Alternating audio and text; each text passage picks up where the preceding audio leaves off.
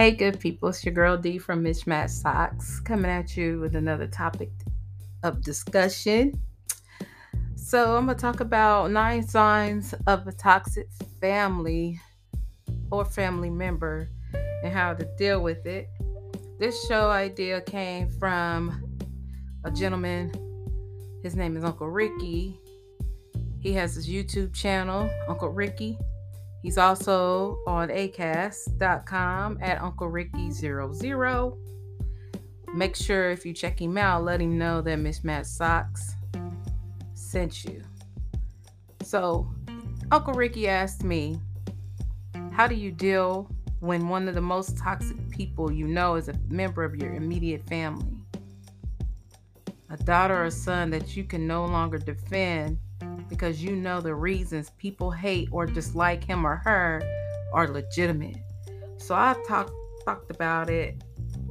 I thought about it and you know, what does it mean to be toxic? What does it mean? So I feel like a toxic person uh, displays actions or behaviors that hurt others and is negative to people around them. And they're basically the main factor. A toxic family is one where they display actions that hurt or be negative and affect each other. So it's like they they are really enjoying hurting others. Like every family is going to have some issues. We're all not going to get along. Kumbaya. And you know, if it is, good good blessings to you. I'm happy for you, but there are sometimes, you know, it's difficult. But sometimes difficulties can turn into toxicity. But that toxicity can affect your mental health and what we're not going to do in 2022 is destroy our peace and let others destroy our peace. So, toxic households and dealing with toxic close family members really will take its toll on you. It's like it leads to depression, anxiety. And basically, you're like walking on eggshells. You're tiptoeing around conversations. You really start avoiding people. It messes with your self worth, your self esteem, confidence, self love and then mm. you know it's like very anxious. It and, and you know it, it makes an inward turn. Like you'll just start believing what they are putting towards you. It's like being in a long-term unsafe environment can have a long-term impact. It's going to start bleeding out into other relationships schoolwork love or interest just your friends. But back to the mm-hmm. nine, you know, I like to count down on stuff. back to that nine signs of a toxic family member. They're abusive, like mental, physical, emotional. It's like the worst in how it can affect someone. You know, it's just so horrible. Like if they get mad at you and punch holes in the wall, eventually they're gonna punch you. So that's something to look out for um, you feel depressed and anxious around them all the time. And they like it too. They just pick with you just to get your reaction.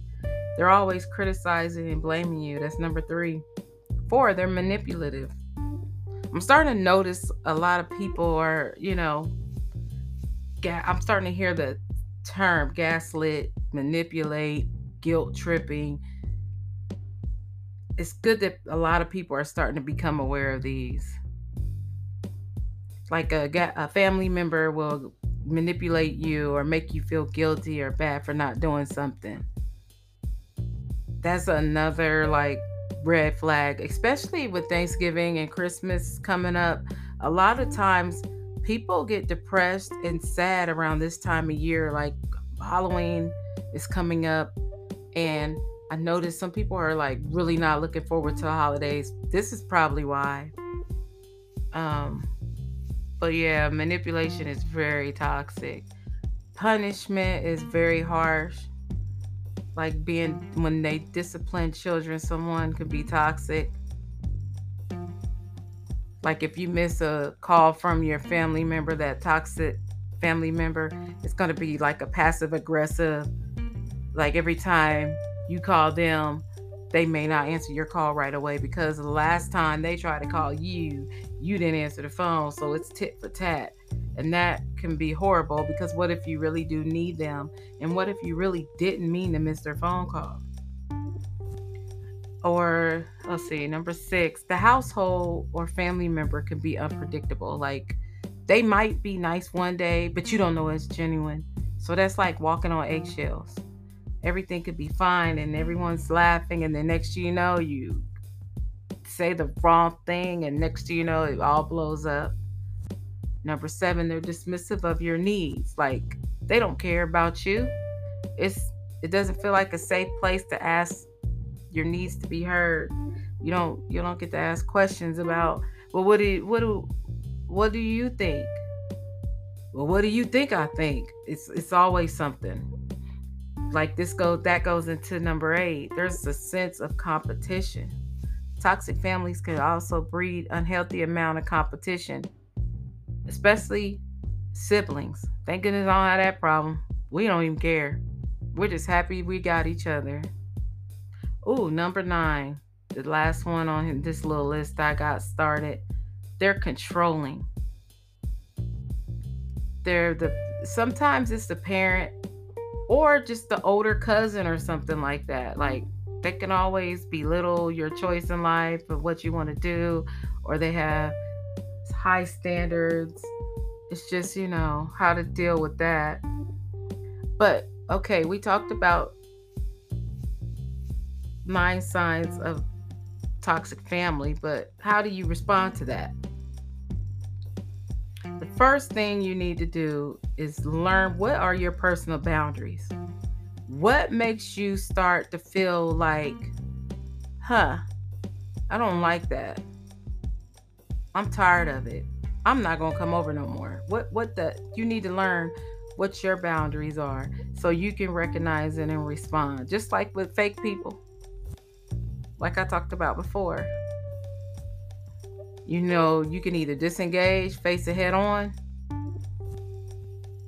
but you need to know your audience too. And but also knowing your boundaries and how to express those boundaries is the bottom line. So if you speak up and let them know they're crossing boundaries, you need to stick to that because what's going to happen or what may happen is you're going to go back and forth. And you don't want to go back and forth because you're never going to get anywhere. It's going to be an uneventful loop, if I must say. So setting boundaries and knowing what boundaries you have to hold those boundaries. You know, you get you got to get to the point where you know you have boundaries. You're not going to let someone talk to you.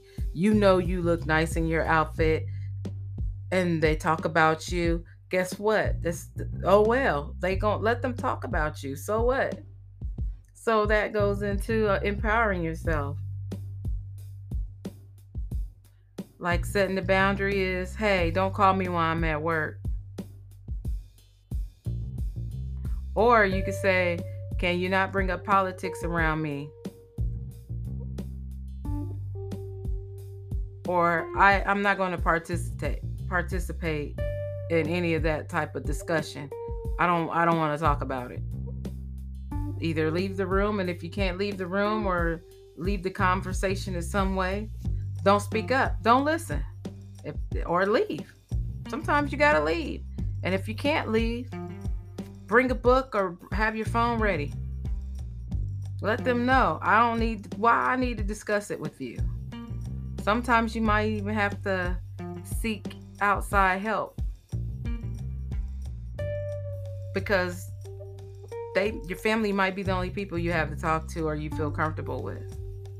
But then sometimes you gotta look on both sides and look at a, a, a medium, a happy medium. Sometimes if you can't stand on your boundaries. You at least, least have to find a happy medium. But the bottom line every family has some issues. You know, not every family is perfect, not every family is toxic. But there's there's ways to identify that. You just got to make sure you deal with it. But sometimes you have sometimes you may have to end the relationship to get that point across. Not all the times, you know, they'll listen to you or like let's say you set a boundary and they keep crossing that boundary. When they keep offending you and insulting you, like I said, nobody, no family or no one is perfect, but they may need cut off. They may they may need to see, you know what, we're not going we're not we're not going to we're not going to put up with you. You're not invited no more. Or I'm not coming over no more. I'm not we're not going to do that. We're not going to deal with you because you're being childish. You're lying to us. Everyone was right about you. So sometimes, you know, you got to cut people off. So another example is when they talk trash about you on social media, block them. Block them. That's the best thing to do. You don't want to keep seeing that stuff. Why hurt yourself? You know, why hurt yourself? When they constantly disrespect your values and beliefs, cut them off, block them. When they start impacting your mental health negatively, block them. When they start humiliating you and lying to you, leave them alone. Get rid of them. When they manipulate you and abuse you, do not get on their level, just leave them alone.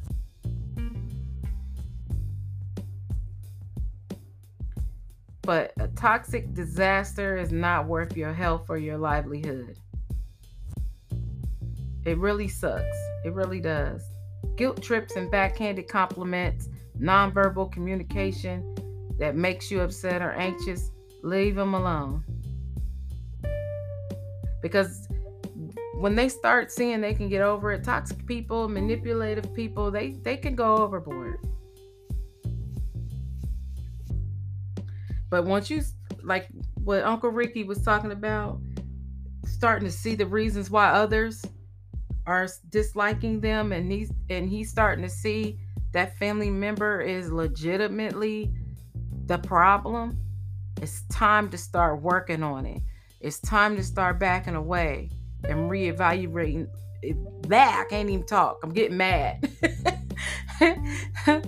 it's time to start reevaluating the situation because it's like is this person worth your peace is this person worth messing with the family i know holidays and all that wow wow wow all that's coming up but really is it really worth it maybe that he or she needs to be mm-hmm. cut off to be like you know what no one wants to deal with me i might need to make a change you might help them out by cutting them off cutting people off, I'm telling you, some people don't get it. Like it's a blessing. Like sometimes it helps them out, or they could be manipulating you and acting right. So watch that as well. I, you know, I gotta look at it in both ways. You know, you just gotta look at it both ways. But they need to know that that's a boundary. Like, you know what? You keep on you keep on keeping on, we going to you're not going to come around again. You may have to cut them off, but you know what? Cutting them off early, it hurts, but guess what? It helps in the long run. Just like you accidentally cut yourself, cutting someone off, it hurts now, but it's going to heal later. And it, it's going to be good for everyone.